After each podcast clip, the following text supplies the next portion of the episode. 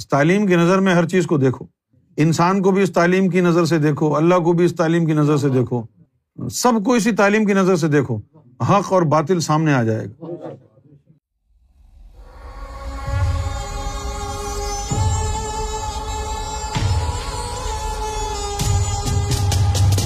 غیبت کے بعد اب تھوڑی چھوٹی چھوٹی باتیں میں سرکار سے پوچھنے لگا۔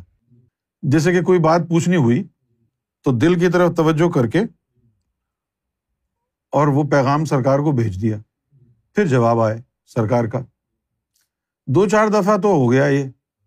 اس کے بعد ایک دن کہا کیا تم ہر بات کی تصدیق کراؤ گے یہ تعلیم کیوں دی ہے ہم نے؟ اس تعلیم کی نظر میں دیکھو نا۔ پھر اس تعلیم کی نظر میں دیکھنا شروع شروع میں پریشانی ہوئی، لیکن اب ایکسپرٹ ہو گئے۔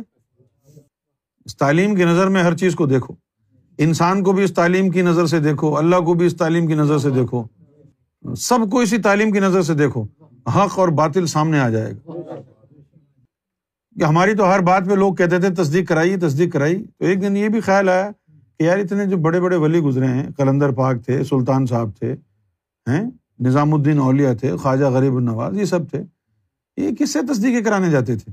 ان کے پاس علم تھا نا، بات نہیں؟ جس سے یہ پہچان کرتے تھے صحیح کی اور غلط کی۔ تو وہ تعلیم تو ہم کو بھی دی ہے نا۔ تو ہم کو بھی وہی کرنا چاہیے نا جو انہوں نے کیا۔ پھر یہ تصدیقیں وغیرہ کرانی چھوڑ دیں۔ پھر یہ اس تعلیم کے مطابق ڈھالتے رہے، وہ صحیح ہوتا گیا۔ ڈھالتے رہے، صحیح ہوتا گیا۔ اسی تعلیم کی روشنی میں میں یہ کہتا ہوں کہ سرکار کی چاند میں تصویر نظر آتی ہے۔ سرکار سے دل میں محبت فیل ہوتی ہے۔ اب تم ذکر کے بارے میں کیوں پریشان ہو؟ حق پر ہو۔ زندہ ہے دل۔ اوے قرآن مجید فرماتا ہے کہ اللہ کی نشانیوں کی تعظیم وہ لوگ کرتے ہیں جن کے قلب پاک ہوں۔ اگر تجھے یہ تصویر نظر آ رہی ہے، دل نے مان لیا ہے، تو تیرا قلب پاک ہے قرآن کے مطابق۔ ناپاک ہوتا تو کوئی نہ کوئی جو ہے نا پک ڈال دیتا تو۔ کہ جی یہ تو ٹیڑھا ٹیڑھا نظر آ رہا ہے، یہ تو مجھے نظر نہیں آ رہی، صحیح تصور ہے، تمہارا ہے نہیں۔ سمجھے؟